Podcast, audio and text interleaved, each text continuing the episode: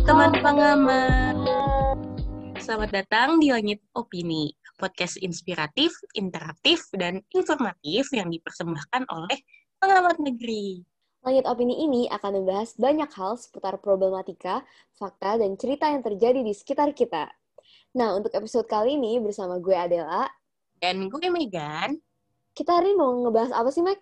Um, jadi hari ini kita bakal ngebahas isu yang sebenarnya deket banget nih sama kita, tapi banyak banget uh, orang tuh mengenyam, mengenyampingkan uh, krusialnya hal ini. Jadi kita mau ngebahas hmm, tentang cyberbullying. Nah, Waduh. gue di sini mau nanya nih Del sama lo. Hmm. Sebenarnya lo sadar gak sih kalau misalnya di era globalisasi nih kayak sekarang hmm. yang teknologi itu ada di mana-mana, cyberbullying tuh ada hampir di seluruh platform media gitu loh, Del. Sadar banget, Mac. Jujur kayak uh, gue merasa makin ke sini tuh malah apa ya yang kita lihat di sosial media tuh makin banyak yang negatif-negatifnya gitu loh daripada positifnya. Nah, ini uh, terlepas dari informasi ya. Kalau maksud gue kalau cuman sekedar apa ya? Ya komunikasi antar orang atau mungkin kalau yang gue lihat tuh signif yang signifikan banget tuh komen-komen di Instagram. Hmm, uh, dan juga kayak timeline di Twitter gitu, tweet orang gitu-gitu, itu makin ke sini tuh kayak tiap hari ada aja kayak yang unsur tulisan-tulisan negatif gitu loh, postingan yeah. negatif yang bisa menjurus ke bullying, eh ke cyberbullying gitu, daripada yang positif-positif gitu, Meg. Kalau menurut lo gimana, Meg? Uh, gue sih setuju banget ya, karena sebagai pengguna aktif media sosial nih, Del, gue tuh hmm. diem-diem ya tetap memperhatikan gitu kan. Banyak orang yang uh, justru lebih seneng sama uh, asupan-asupan konten negatif gitu loh daripada konten positif. Jadi mereka tuh dengan sengaja ngeblow up kasus-kasus yang emang ya, trending, iya sampai jadi uh, tontonan gitu loh, jadi asupan normal. Jadi kayak dinormalisasi gitu loh cyberbullying. Nah, iya. sebenarnya gue penasaran sih, menurut lo nih definisi cyberbullying tuh apa sih dia? Kalau menurut gue sih ya, tadi kan gue sempat nge ngeriset juga nih. Nah, bullying itu tuh segala bentuk penindasan atau kekerasan yang dilakukan dengan sengaja oleh satu orang atau sekelompok orang yang lebih kuat dengan tujuan untuk menyakiti. Nah, kalau dari um, yang selama ini gue tangkap juga, memang sih kalau menurut gue itu poin paling penting dalam bullying, bukan paling penting sih, maksudnya uh, yang membedakan bullying dengan tindakan-tindakan lainnya itu ada semacam ketimpangan kuasa gitu loh, kayak semacam ketimpangan relasi kuasa di mana uh, satu orang nih memiliki yaitu power yang lebih kuat makanya dia bisa nindas uh, pihak lain gitu dan kalau cyberbullying itu sendiri ya tentunya bullying yang dilakukan di era digital jadi bisa melalui sosial media atau ya platform uh, online lainnya gitu Mac. Iya. Kalau menurut lu sendiri kayak gimana Mac? Uh, sebenarnya cyberbullying menurut gue ya sama kayak yang lo uh, jelasin tadi. Tapi hmm. pas gue cari tahu tuh uniknya nih Del, ternyata cyberbullying tuh ada beberapa bentuk nih. Jadi uh, yang pertama tuh ada exclusion. Exclusion ini tuh um, ketika misalnya uh, uh, kalau misalnya yang sehari-hari ya uh, kasusnya itu um, lo punya temen nih uh, harusnya kalian ngerjain tugas kelompok itu bareng gitu. Tapi karena mungkin ada satu dan lain hal antara uh, individu individu di dalam kelompok itu, jadi uh, orang itu nggak diikut sertakan gitu loh dalam uh, kelompok tersebut gitu. Jadi dia tuh didiskriminasi, kayak disingkirkan gitu di kelompok oh, tersebut. Oh iya, makanya hmm. exclusion gitu kan kayak. Iya, benar. Gak diikutkan gitu. Iya, kalau bahasa sosiologinya sih waktu itu gue uh, belajar SMA tuh namanya out group. Jadi dia ngerasa kayak dia tuh bukan Oh iya iya benar benar Iya, bukan termasuk grupnya mereka gitu, Del. Berarti Terus, itu termasuk bullying Mike? Iya, itu termasuk bullying karena kan secara nggak sengaja hmm. uh, seng, bukan nggak sengaja lagi sih. Justru secara sengaja orang itu bisa ngebuat uh, mental uh, pihak yang digituin jadi drop kan pasti jadi dia ngerasa kayak eh gue emangnya salah apa kok gue dijauhin sama teman-teman gue gitu apalagi kan biasanya kalau sekarang sih gue ngelihat orang tuh eh, nggak suka sama orang gampang banget Del jadi kayak uh, ya, hal-hal kecil aja tuh bisa bikin uh, seseorang tuh kayak dikucilkan gitu kan dari lingkungannya hmm. oke okay. terus kalau yang doxing um, apa teman nah iya Uh, gue juga pernah baca tentang doxing. Jadi doxing itu ketika uh, misalnya nih lagi ada kasus uh, tentang uh, seseorang. Tapi orang di sekelilingnya netizen netizennya ini nih justru uh, mengungkap kayak um, data-data pribadi orang tersebut gitu loh. Jadi tuh kayak ini doxing atau uh, outing gitu. Jadi ini tuh udah di luar konteks kayak oh. misalnya salahnya dia tuh di mana tapi yang dibawa malah apanya. Kayak um, bisa jadi misalnya um, kayak kasus covid waktu itu gak sih sebenarnya itu sebenarnya um, dua orang yang pertama kena covid itu kan ya udah berarti kan dia uh, dua orang pertama yang kena covid tapi yang lain tuh sampai nge-blow up alamat rumahnya sampai data-data pribadinya disebarin di sosial media nah gue juga baru tahu sih kalau misalnya itu juga termasuk ke cyberbullying Del. Hmm.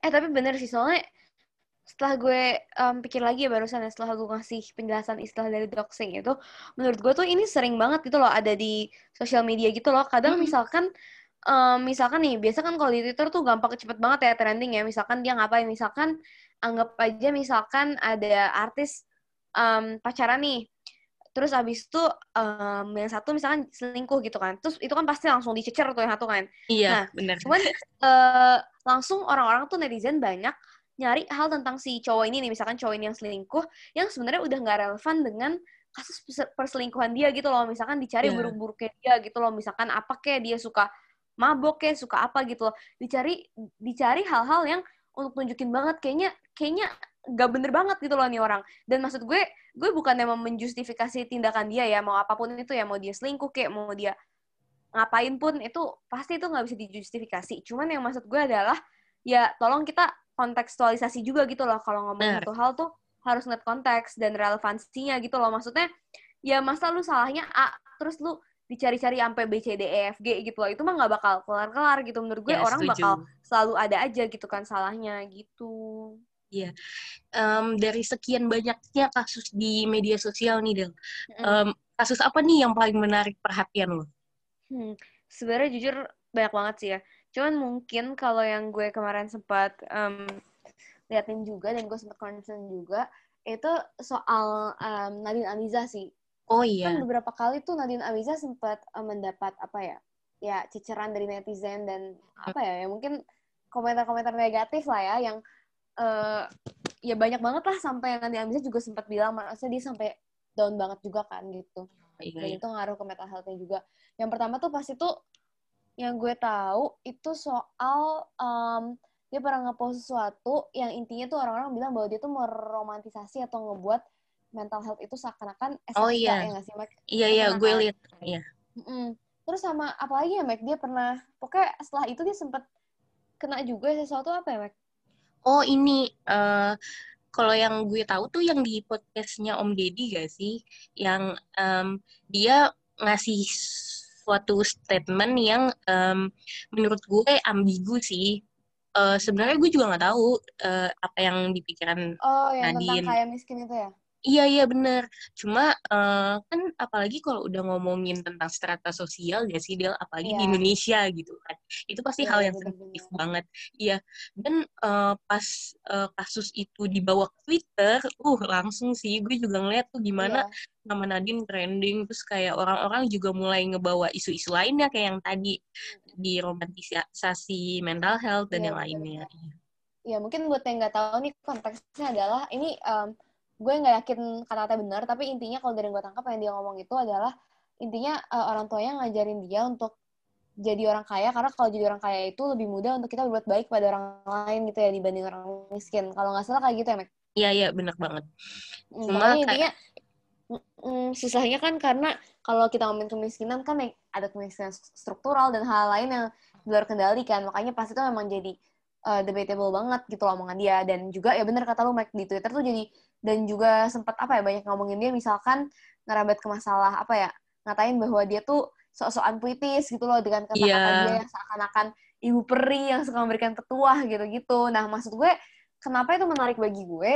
Um, gini ya kalau soal mungkin kalau kita ngomong yang masalah dia ngomong di podcast tentang kemiskinan itu, um, gue sih gue sendiri juga personally nggak setuju dengan omongan dia gitu loh. Tetapi yang menjadi concern gue adalah emang se se apa ya seharus itukah sampai dia dibully banget gitu loh setelah setelah dia mengeluarkan mengeluarkan apa ya lontaran itu gitu loh. Karena ya, bener. maksudnya um, setelah itu sempat banyak orang yang membela dia yang berkata bahwa eh dia masih anak muda dia masih umurnya tuh masih sangat muda gitu loh. Dan dan menurut gue itu bener banget gitu loh. Karena kalau dipikir-pikir ya dia masih seumuran kita juga kan Max iya bener-bener apa ya ya kita juga kita tuh ngomong masih suka salah gitu. Sesimpel misalkan lo ngejawab pertanyaan dosen di kuliah gitu loh misalkan. Atau iya, guru iya. lo deh ah, itu kan kalau lo salah lo bisa dicecer gitu kan. Nah sebenarnya menurut gue itu sama halnya dengan Nadine. Cuman bedanya karena dia public figure karena dia seorang penyanyi yang popularitas besar ya memang salahnya dia adalah semestinya mungkin dia berpikir dulu kalau misalkan mau uh, ngomong sesuatu di publik gitu loh. Karena pasti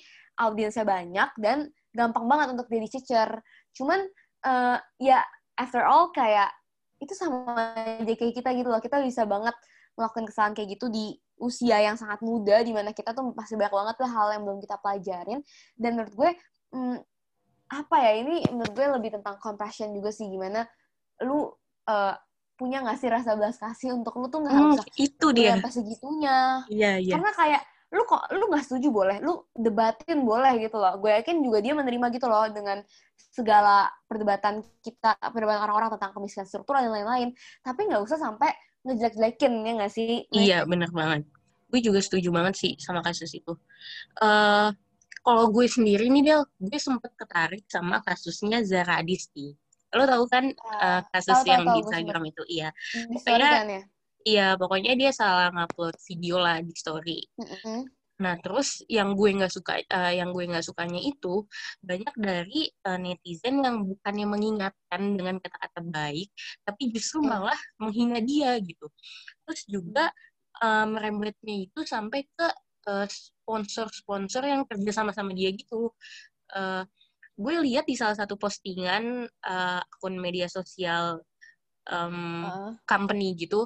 Jadi uh, di fotonya Zara itu di komen tentang uh, apa kesalahan dia yang sebelumnya gitu loh. Jadi menurut gue kayak kan ini salahnya dia juga dan itu juga sebenarnya harusnya cuma diingatkan bukannya malah justru di um, bully sana sini terus juga um, malah jadi merembet ke pekerjaan dia dan yang lebih mirisnya itu um, sampai si Zara nge uh, lock Instagramnya, terus juga ganti uh, oh, ya, foto profilnya, terus sampai komen-komennya juga di turn off semua. Kan berarti dari situ kita bisa lihat gak sih kalau misalnya dampak cyberbullying ke orang itu tuh besar banget gitu. Bisa jadi bikin uh, mental dia tuh pasti down banget sih.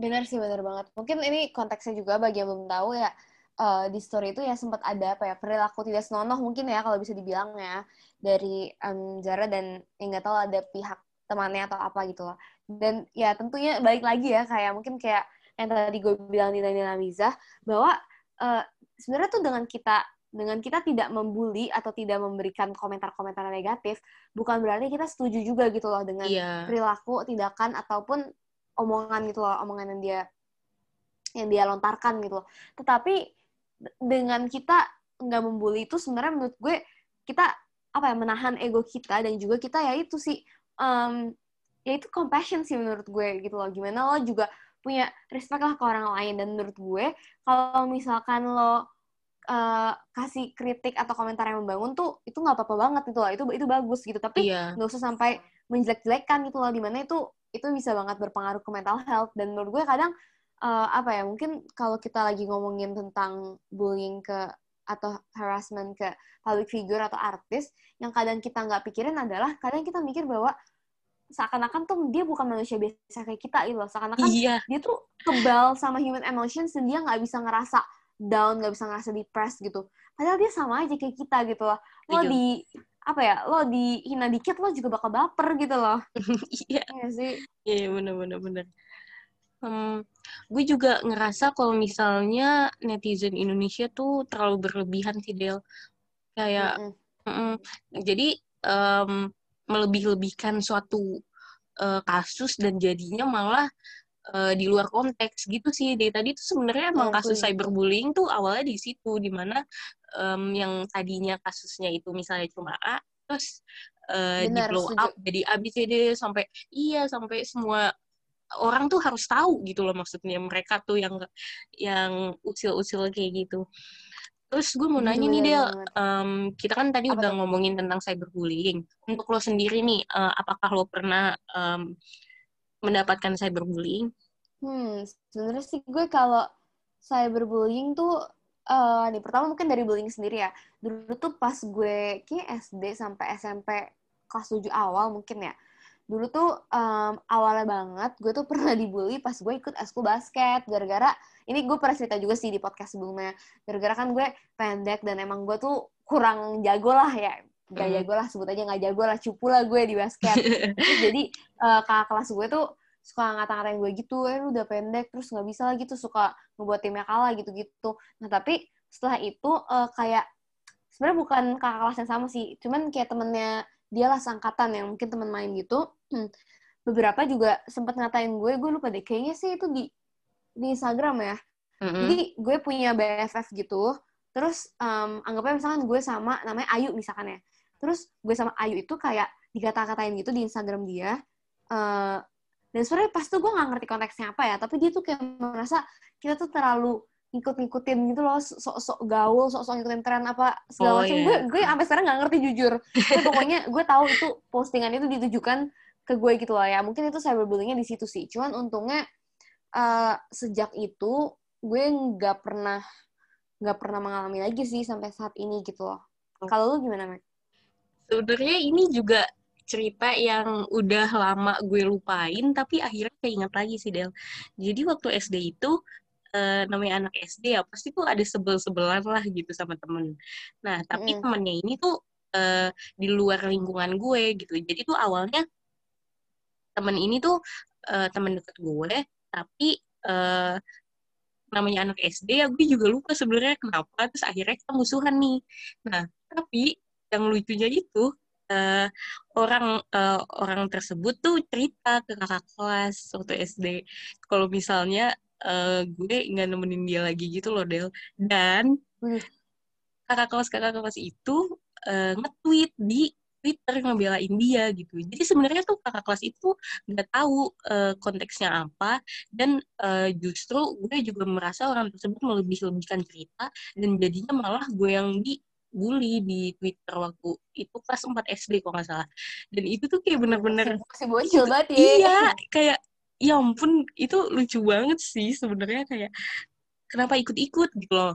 Eh tapi juga bener, bener, bener. Uh, pada saat itu selain gue juga merasa lucu karena mereka sebenarnya nggak tahu gue juga sempat sedih lah karena gue ngerasa kayak mereka juga ngata-ngatain ini tuh lebih ke hal-hal lain juga dia kayak bilangnya um, bawa-bawa hal-hal yang um, gak biasanya gue tunjukin di sekolah lah pokoknya. Terus juga um, itu nggak cuma satu dua orang kayak banyak.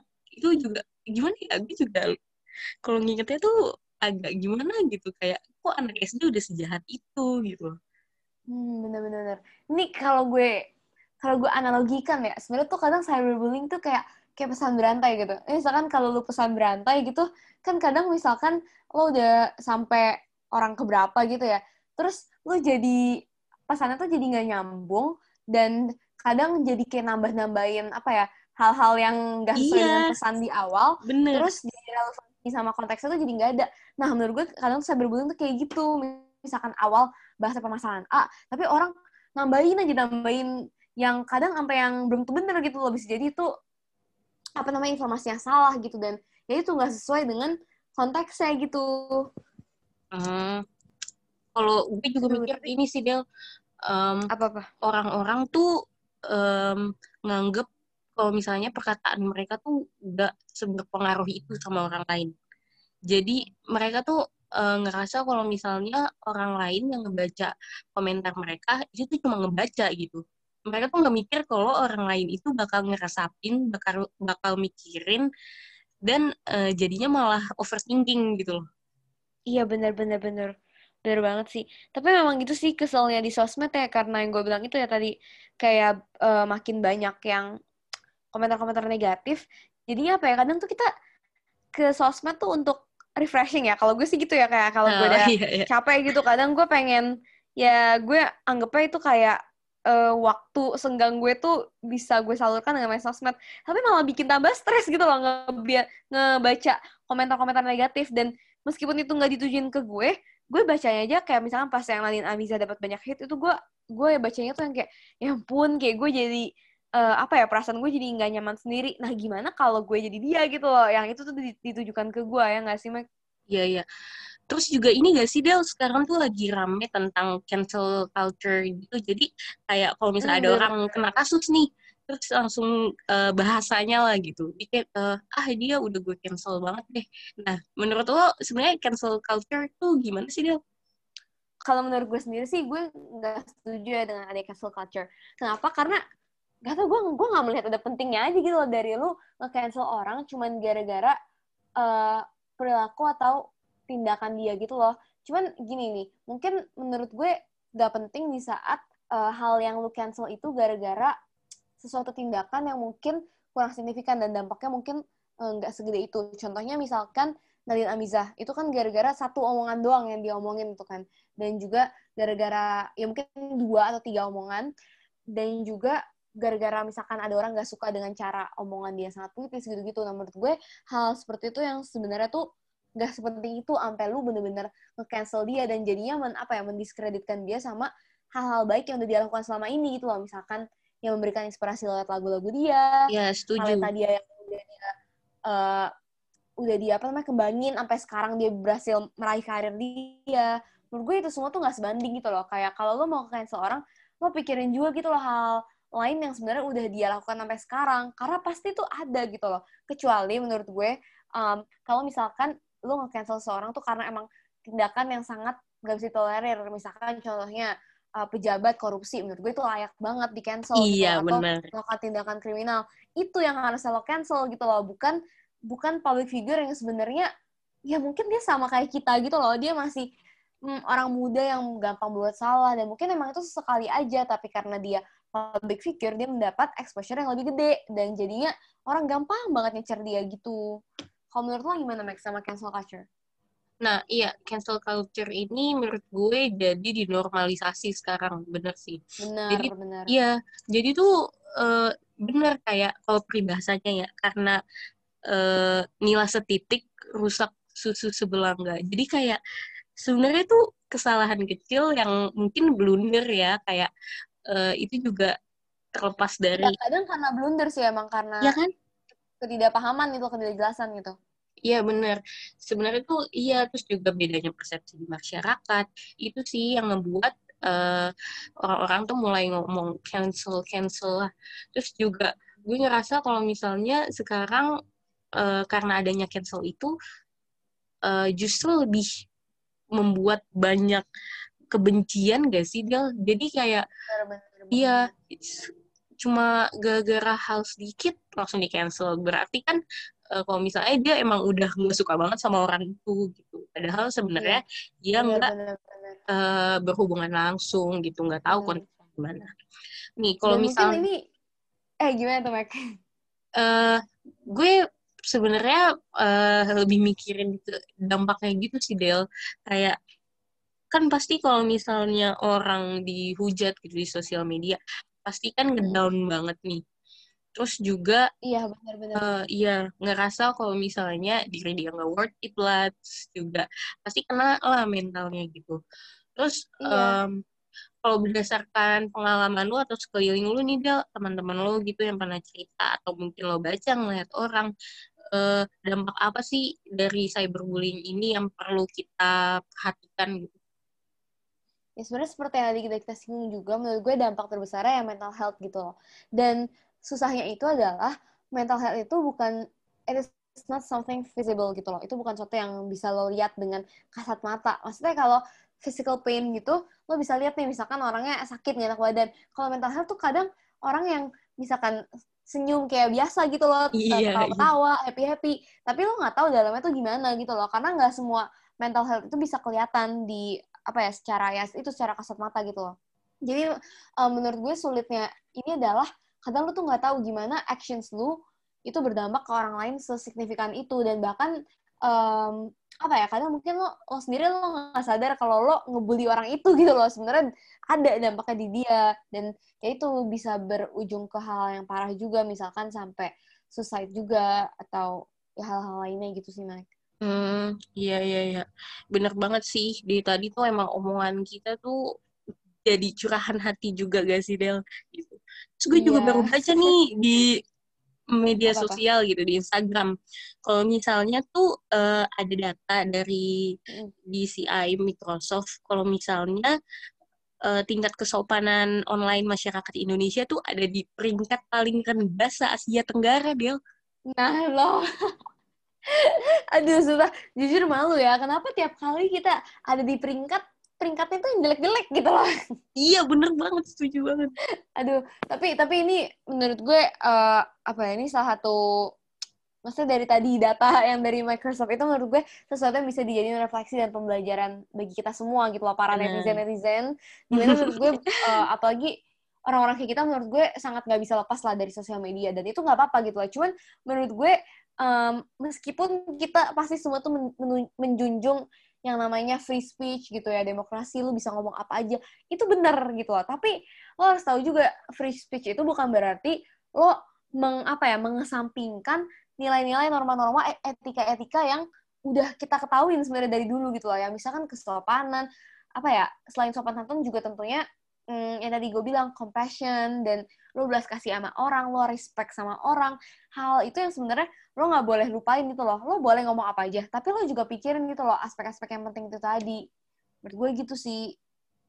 Iya gue sih nangkepnya ya pokoknya semoga kita, lingkungan, masyarakat Indonesia secara keseluruhan lah bisa lebih bijak lagi menggunakan media sosial ya gak sih? Benar. Kan uh, dengan begitu kita bisa tahu kalau kemajuan teknologi itu sebenarnya lebih banyak manfaatnya, bukan justru oh. ngasih uh, hal-hal yang uh, bahkan jadi merugikan diri kita sendiri gitu. Terus gue juga ngerasa nih Del, uh, sebenarnya uh, gue perlu menyampaikan ini gitu ke uh, pendengar uh, langit opini ini. Misalnya nih untuk kalian yang dengar episode kali ini, kalau misalnya kalian termasuk salah satu korban, ya mungkin uh, gue berharapnya sih enggak ya. Cuma kan kita nggak tahu. Nah, gue pengen kalian tuh uh, berani buat ngumpulin uh, bukti-bukti nih siapa aja yang ngebully kalian di media sosial gitu. Dan gue ngerasa kalau misalnya kalian itu uh, jangan takut untuk speak up gitu. Well, uh, karena uh, tindakan itu kan gak dibenarkan ya. Kalau misalnya didiemin ya. aja juga menurut gue bakal uh, balik lagi, bakal dinormalisasi di masyarakat gitu.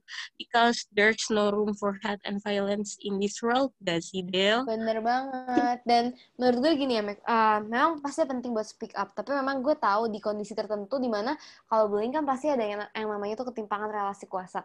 Mungkin emang sulit bagi kita untuk speak up. Apalagi kalau ya secara cyber ya. Kalau misalkan lo dibully di sekolah mungkin lo bisa gitu lo speak up lo ngomong ke guru BK kayak ke ke ya ke orang tua lo atau gimana gitu loh. Tapi kan kadang kalau cyber tuh kadang lo susah juga kan mencari safe space lo di mana.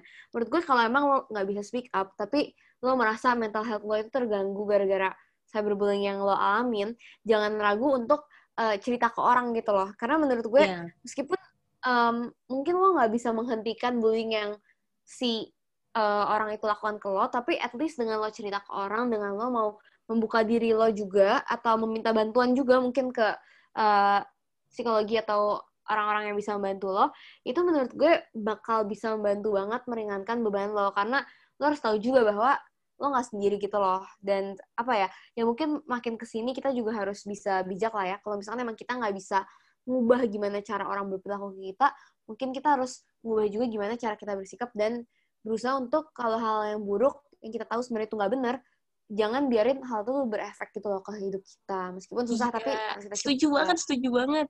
Iya gue juga uh, ngerasa kalau misalnya um, cyberbullying ini tuh uh, juga rentan ya sebenarnya kalau dibahas di sosial media juga sih takutnya nanti malah uh, dia ikut diserang lagi gitu jadi benar yang lo bilang bisa cerita ke temen dan mungkin nanti temennya juga bisa minta pertolongan ke eh, pihak-pihak uh, yang emang uh, seharusnya menangani kasus ini Bener banget. Waduh, Mike. Ini nggak kerasa juga ya. Udah lama nih kita ngobrol. Padahal dari bahasan cyberbullying doang, tapi bisa ke mana-mana ya. Iya, bener banget. Saking serunya sampai lupa waktu gak sih? Bener banget.